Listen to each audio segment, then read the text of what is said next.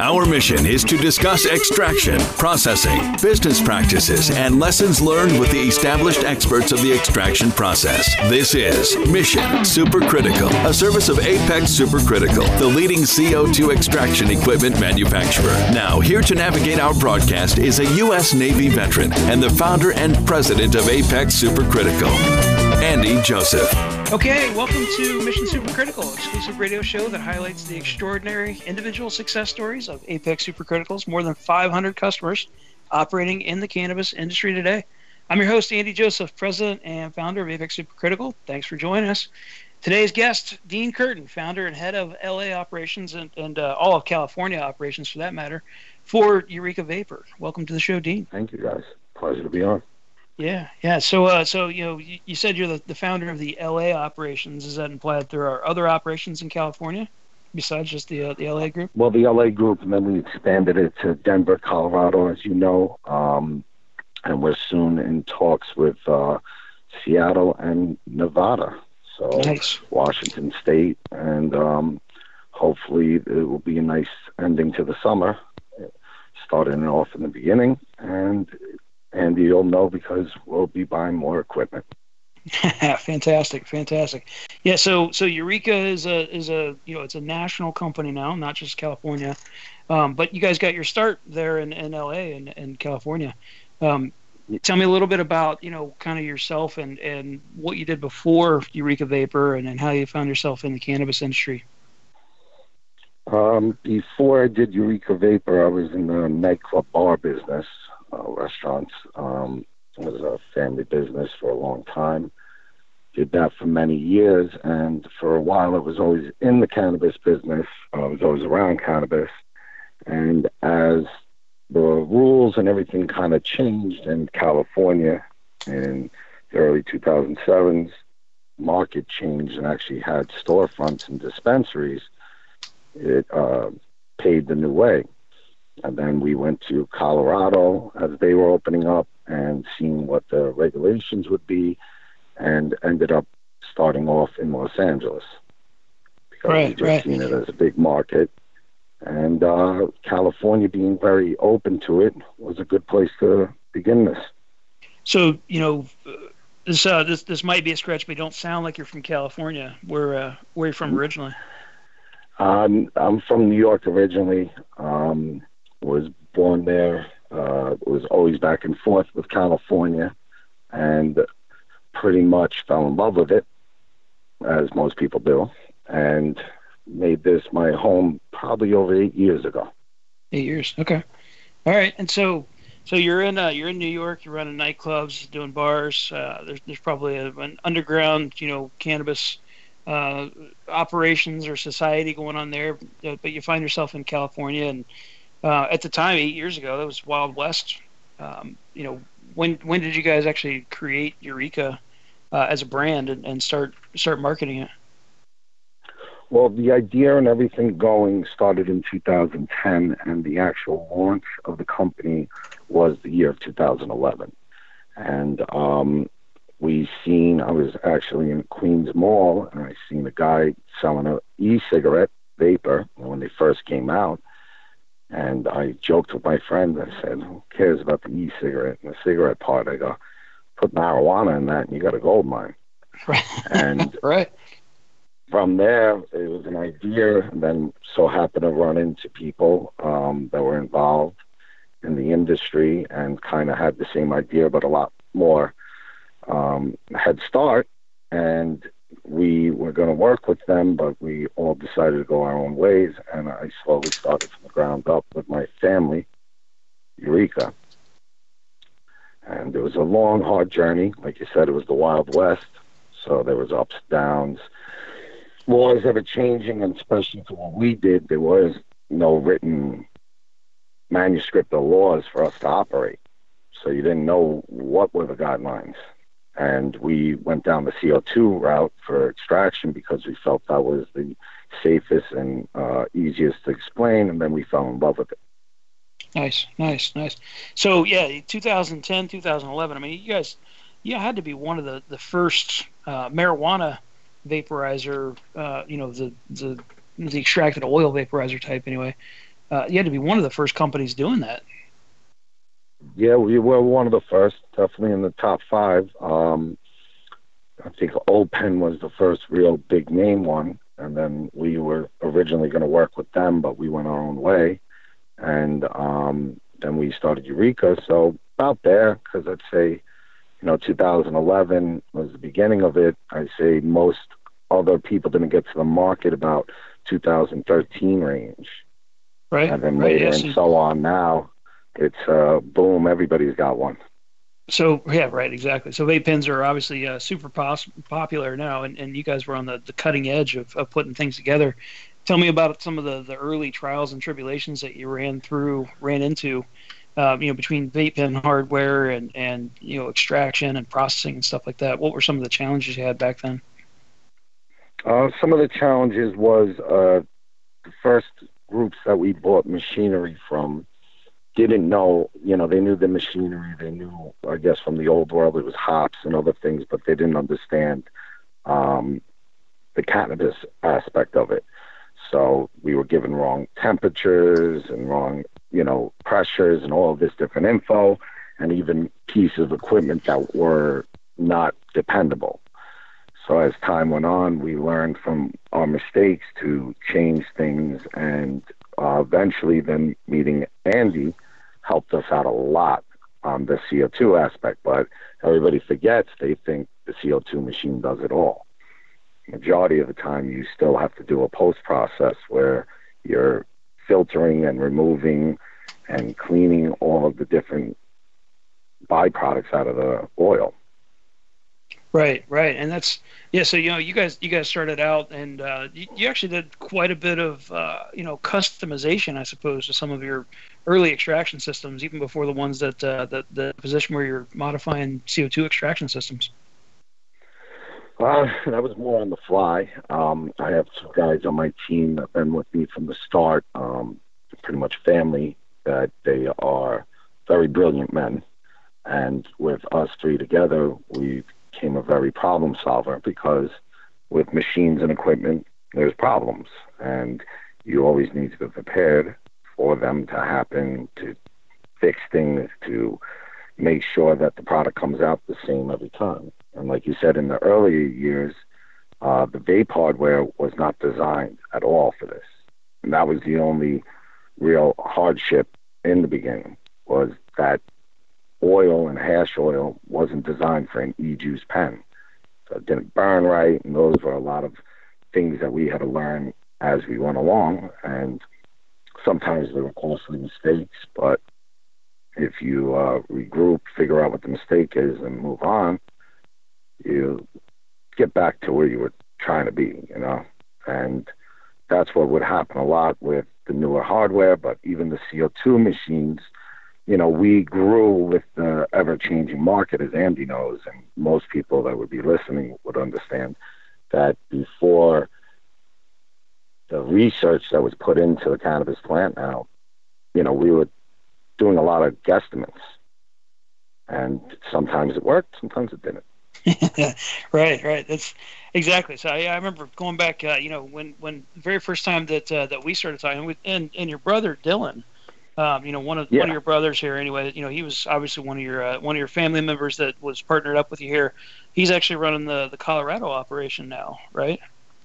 Yes, um, and helping me uh, expand to Nevada, and it's been a family duo from the get go. Um, we've, you know, always worked together, and we have that, you know, the yin yang thing. Each one of us are very good at our departments, and you know, pretty much build a good quality team under us to handle each area. You know, uh, it's just like any other business. Everybody sees one part, but there's a lot of parts behind it. From, right, right. You know, you know, Andy, to just get one machine out. You know, what 18 employees to, to just get that one machine out, and you have yep. to get five, six, seven out. So the amount of employees just raise up, and it's a lot of different um, ways of life and operators that you know have their own ways of doing things. So Sure. You know, well, and, and the and just the differences between California and Colorado, for that matter. You know, I mean, uh, you know what you guys did in California, and, and you know, operating in a, the real gray area and figuring out some of the the technical challenges of CO2 extraction and vape pen hardware. Um, but then, you know, going to Colorado, I, I remember we we ran into you know a specific situation where you know the machines you had built in California you couldn't take to Cal you couldn't take to Colorado because the Colorado regulations required the engineering peer mm-hmm. review and, and all these different problems. So yeah, that's those are those are some interesting challenges you guys are coming through for sure. Uh, Dean, let's let's take a quick break. When we uh, come back, I want to talk about some of the, the technical stuff. You know, some of the uh, the the cool, unique stuff that Eureka does that makes your guys' pens better than everybody else's. So let's uh, take a okay. quick break. and We'll come back. We'll regroup for more Mission Supercritical after we hear from our sponsors. Introducing 420 Cloud, ignited by MCIG, one of the fastest growing social apps around. The only app you'll need for all things cannabis. Find the latest cannabis news, videos, and stories, ranging from business and tech to sports and medicine. Start your career in cannabis by seeking, identifying, and applying for jobs through our expansive listings. For businesses, 420cloud.com features a full scale cross channel network, monetizing high traffic for big data conversion and analytics. Download 420 Cloud now from the iTunes Store or Google Play. MCIG.com is a publicly listed company on the OTC, symbol MCIG. Cannabis concentrates have been around for thousands of years. In 19th century America, extracts mixed with other herbs were sold as a miracle cure. Now, Apex Supercritical has elevated the science of extraction into the 21st century. Apex Supercritical is the leader in CO2 extraction, which is the cleanest, safest, and purest way to extract plant oils. ROI in as little as three weeks. Our cost effective systems are fully automated with an industry leading three year warranty. And if we don't have your system in stock, we can build one in as little as four weeks, bringing CO2 extraction to the masses. Learn more at apexsupercritical.com. Four week build excludes high production systems. The smoke is rising, and the next crop of podcasts devoted to cannabis providers and enthusiasts are ready to be harvested. Welcome to the Cannabis Radio Network, founded by respected rainmakers who have been producing award winning podcasts for over a decade. Industry headlines, business updates, medical reports, marketing, and e commerce education rolled up perfectly for your consumption. Let's grow together. The Cannabis Radio Network, cannabisradio.com. Time to extract more knowledge on Mission Supercritical. Only on CannabisRadio.com. Okay, welcome back to Mission Supercritical. Again, today's guest, Dean Curtin, the uh, founder and head of LA operations for Eureka Vapor. Uh, Dean, along with your brother Dylan, you guys, uh, you guys are Eureka Vapor. You've been around for since 2001 or 2011, um, making making cool vape pens. Um, you guys have any products other than than vape vape pens? We uh, feed a lot of um, edible companies, uh, different ones, uh, Medizen, um, different other brands. Uh, we also helped a lot of brands when they didn't have equipment uh, with oil to white label, as they call it. Um, and pretty much we just became a big oil production, whether you wanted it for yourself and you gave us product and we returned it to um, you know, you didn't have anything and we just supplied you, you know, and we looked to make a big factory. That's kind of what the game was and growing this business because we seen oil as the future. Right, right, and it's yeah, and you guys are you know you're on the, the cutting edge, but back in the day, so you know now here you are five, six, seven years later, uh, doing a combination of you know wholesale production, making stuff for your own brand and your own products, doing white label. You know, a lot of people trying to get in the industry nowadays, and a lot of people thinking about it. You know, if, if you had to, to kind of pick and choose which one you would rather do, what's what's better, maybe pros and cons, wholesale versus you know creating your own product versus white label, which one's better, which one's worse? That's a good question. Um, I like it. It's pretty much it's a hard one to split down which one's better and all of that. Of course, when you make a brand and you break down the product into increments where it's a higher um, value of dollars for sold, it does seem more interesting. But in the back end of it, there's a ton more work. You're trying to run, let's say, a restaurant, you know. And if you are the chef, you can't be a waiter, you can't be all of the things under one roof. So to get different people to handle departments expands your capabilities. But in the sense like you're saying which one's better, it really depends on the person who wants to go after the goal. I liked doing both. Um, you know, making the brand, doing that, and also helping others because, yeah, I prefer to do both ends of it because it expands your brand, even if it's not under your name. It's other corporations that use your product or your oil, your base. And to me, that is a bigger company. Um, brands also take a lot of time money to build and expand. And a name is very hard because you have to continuously give the customer the same product. So I've seen a lot of people go to the bigger factories where they're just making the product and letting everybody else do the branding. Right, right. So, you know, wholesale. It's the age-old problem. This isn't. This isn't. You know, unique to cannabis, but you know, wholesale allows you to generally have a, a large enough processing operation to, to be able to, to justify bigger, more fancy pieces of equipment, more employees, automation, things like that. Whereas, you know, supporting your own brand may not produce enough oil um, to to justify some of the things. And so you get into this problem where you, you spend money on marketing or you spend money on equipment. You know, and wholesale is generally a, a nice bridge between the two. What what percentage of Eureka is, is wholesale oil versus um, going to your, your own brand? Um, it, it flip flops monthly, but I would say probably you know it's thirty percent, sometimes forties. You know, and it's a good part because it makes sure that I never have anything left over. Right, right. So you always always got an avenue to go.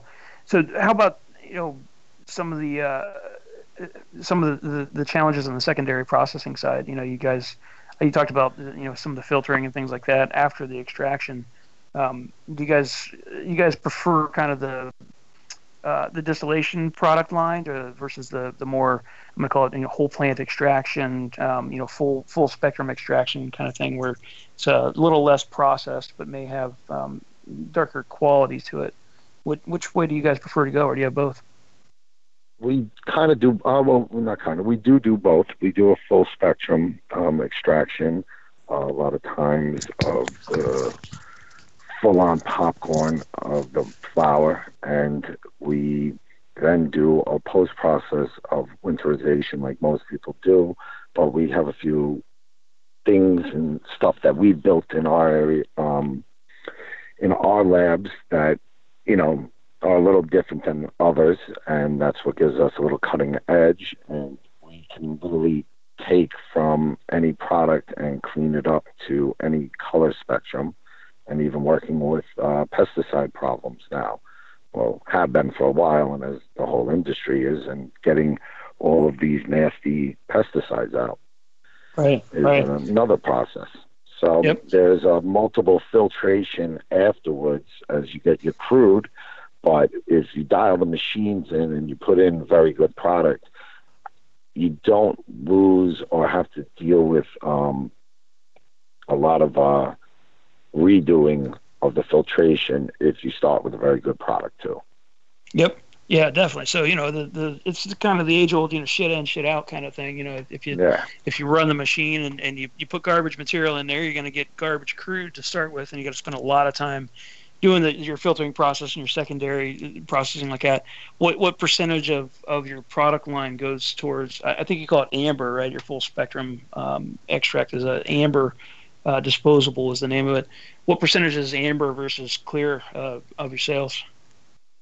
Well, uh, market has changed a lot. Uh, the amber now we're going to be calling the original, and um, now, as in the last year and a half, two years, everybody's been on the distillation, distillate, um, clear, uh, you know, that process, which we've seen our shift the market literally about over about 67% or more is clear now, and amber or the original has come down. But I feel in the next coming market with um, recreational coming adult use that the amber or the original line will come back a lot because right. a lot of the newer smokers aren't going to want something that is, you know, 80% and above.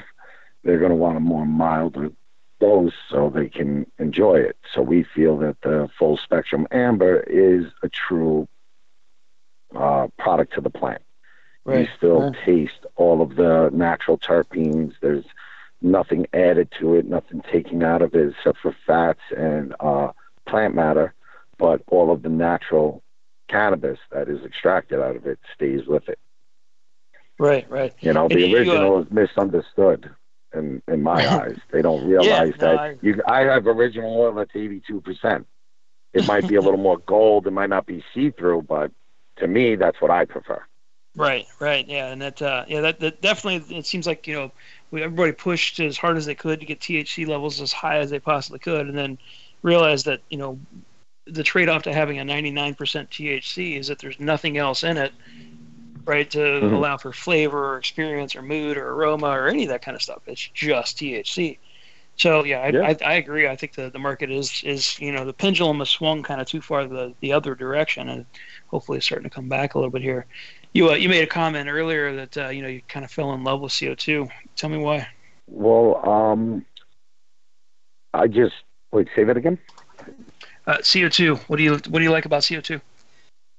Well, what I like about CO2, and it's always been a back and forth between, you know, um, hydrocarbons and CO2, and then you have ethanol wash in there, that you do get a whole end of the, you know, cannabis taste flavoring, total different spectrum than you do with these other ways. And, you know, hydrocarbons, you do pull out a certain terpene base that you don't with CO2. But if CO2 is done right and you do it as a stripping process and then do your extraction, you can get more um, terpenes with CO2. Ones that, you know, we haven't really gotten experience in parts of the plant. And that's what we're finding out. Right, right. So you're, you're finding, you know, even though you're doing secondary processing to it, the, the, the CO2 process is bringing out a better initial, as you refer to it as a crude or, or starting product that allows you to you know create a ultimately a, a better end product through less secondary processing. Is that the best way yeah. to say it? Yeah, yeah. It, it, seems to um, give us uh, like I show people my crude with one time winterization, and like I could make with uh, filtering just that our oil look straight like a distillate because of different hydrocarbons have different reactions with the plant.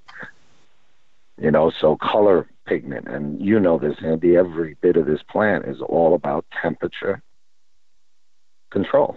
And right. one offset of the temperature can change the look of something instantly. Right. Yeah. No doubt. No doubt. So, how about uh, how about terpenes? You guys uh, you guys finding that uh, the the craze for terpenes here recently is making you uh, reconstitute terpenes from the extraction or artificial terpenes? Um, what's your guys' position on that? Well, um, we go to a plant-based terpenes. Terpenes aren't just to a cannabis plant. Terpenes have been in many things over many years that we've all had as regular products. You know, especially when you have an orange-flavored soda. You know, the basis of that is somehow, some way, a terpene. And with terpenes being a way of plants' communication and you know identity, uh, we've seen that we've been taking a lot of the plants that we've always extract from, getting that identity because cost effect, you know, you get a thimble out of a lot of marijuana terpenes. Yeah. So we take that identity and we reprint it, but we use only plant based. We don't do artificial where you know, if you notice in our flavors, it's never a cotton candy. It's never, a, you know, Jolly Rancher flavor.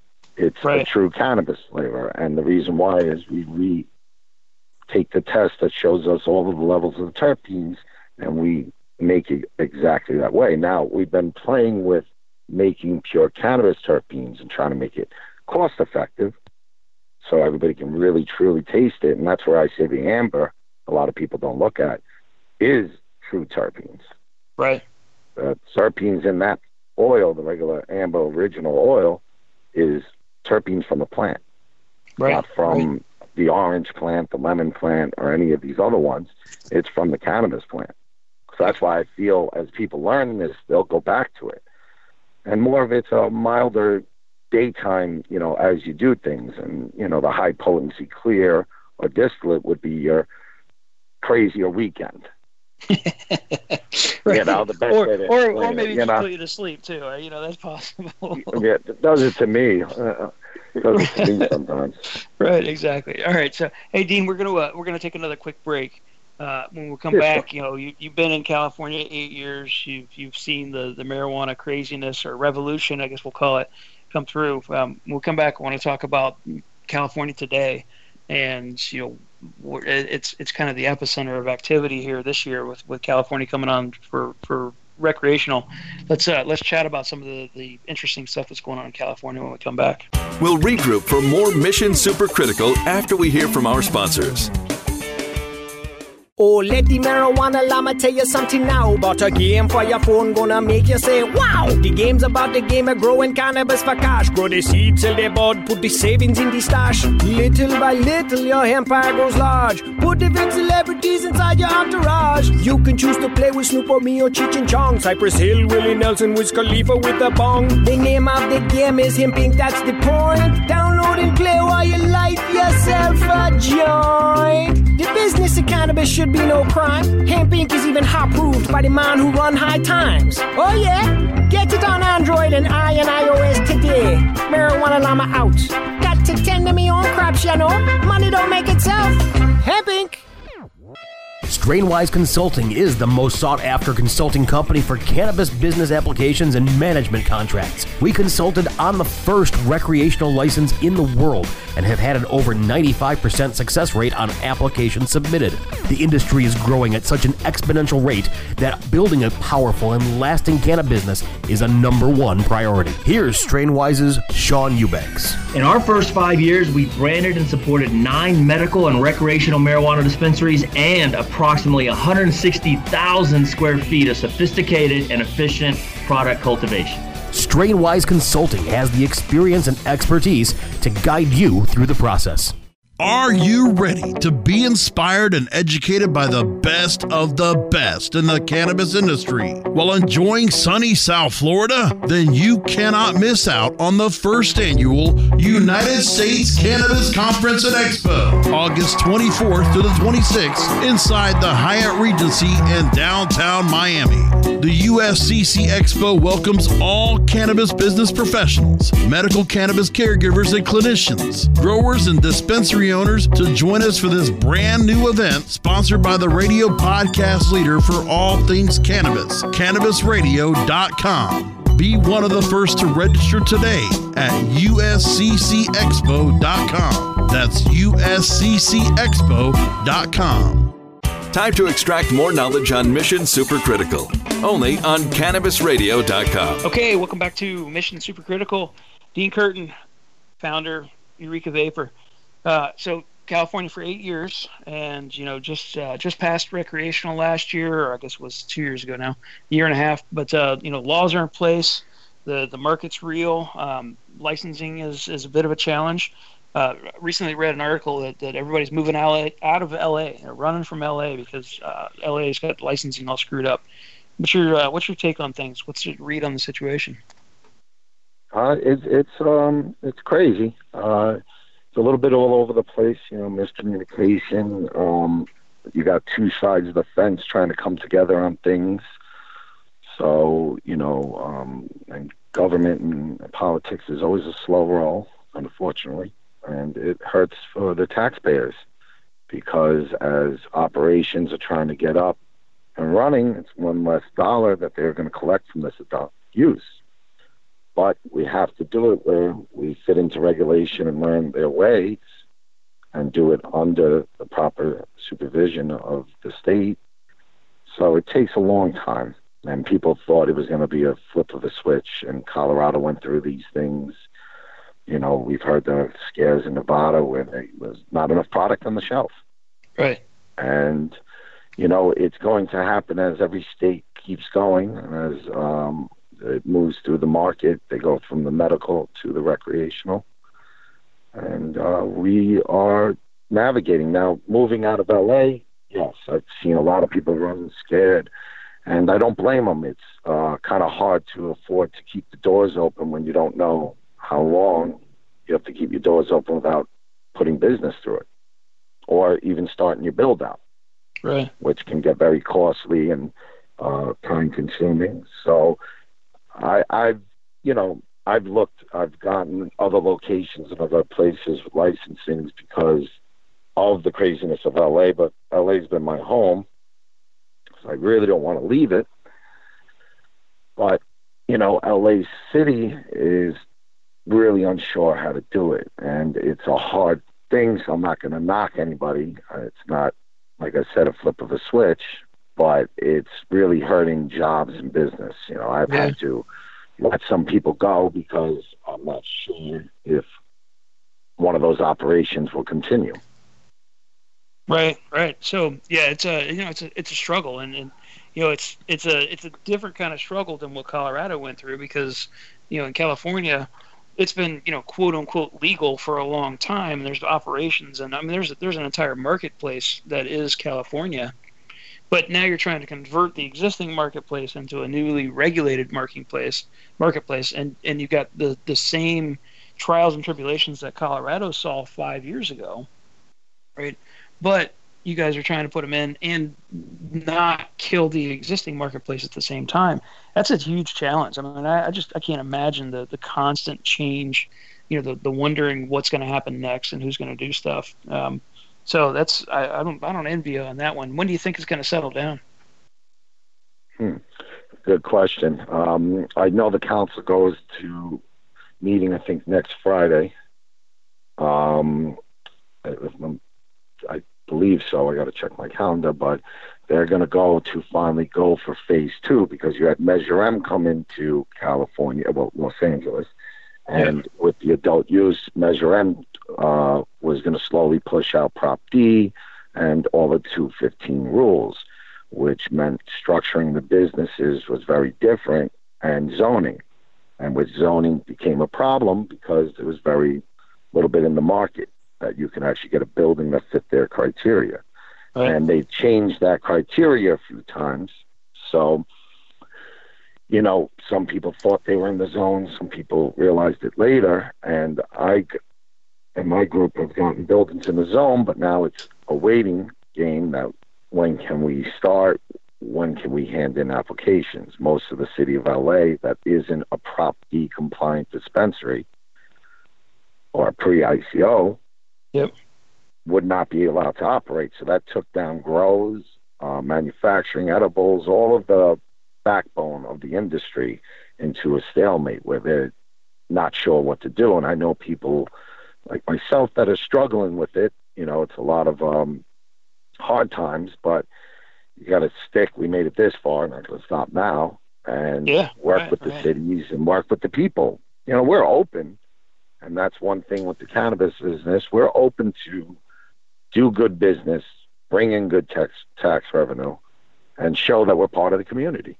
Right. And you know, not just for the fun of recreational, medical, it's still good. So a lot of medical patients aren't getting medicine and products because of this stalemate. Is the best right. way to say it. So is uh so you know your your brother Dylan's in Colorado. Uh, you guys just opened up out there what year and a half, maybe two years ago now. I think yeah, a little over two. So is he is he is it better? Uh, you know, they, they, seem to have a more stable, um, you know, regulations and, and, and operating plan. But is it uh, is it better or worse? Compare and contrast. Oh, it's better. It's better. Yeah. I like. I prefer it better. I go over there and it's a breath of fresh air. Um, you know, it's written in fine law what you can do, what you can't do. Um, yeah. The taxes and the way of operations is all understood. You know, it's regular business, just like when I used to be in the bar and the nightclub business. It was, you know, open your doors, you do this, you follow your rules, make sure you do your procedures, and you can continue doing business.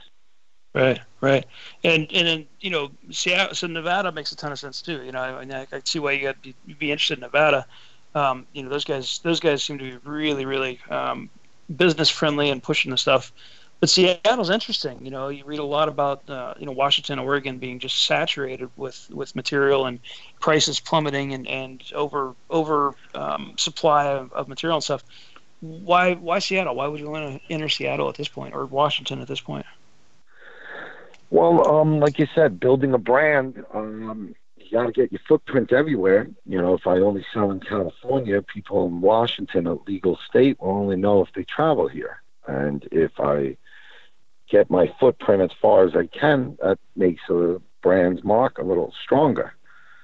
And, um, you know, it's also the rules you cannot cross state lines with these products. Right. You know, that day it comes, I can open up anywhere, just like an Amazon does, and, you know, send it all over the country. But right now, you have to stay within your state and follow the guidelines. So right. every time you have to start an operation from scratch. But and so you know the Ohio guy here on the uh, on the interviewing side of this thing says you know when you come into the East Coast, man, you're you're from New York. What? Why aren't you on the East Coast yet, man? Working on it. It's um the East Coast is not that open to it, but we're working on it. We're working on something in Florida. Uh, a nice big project. I don't want to say too much, but you know, looking forward to it. And uh, I'm actually in talks with two people with Jersey and um, Massachusetts, but you know it's very hard because it's you need sometimes with the rules, uh, you know, somebody that's local there, so you're meeting new people. You don't know how you guys are going to pan out, and it's a marriage. You know, you got to yep. see if that person works right for you, so that the business gets done good, and you make a good product.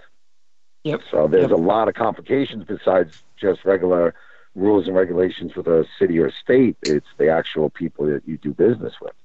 Right, and uh, and we all we all look forward to the date when we can ship across state lines. But uh, you know, we all we all recognize the trials and tribulations of of you know being able to ship across state state lines. Um, you know, the challenges that brings as well.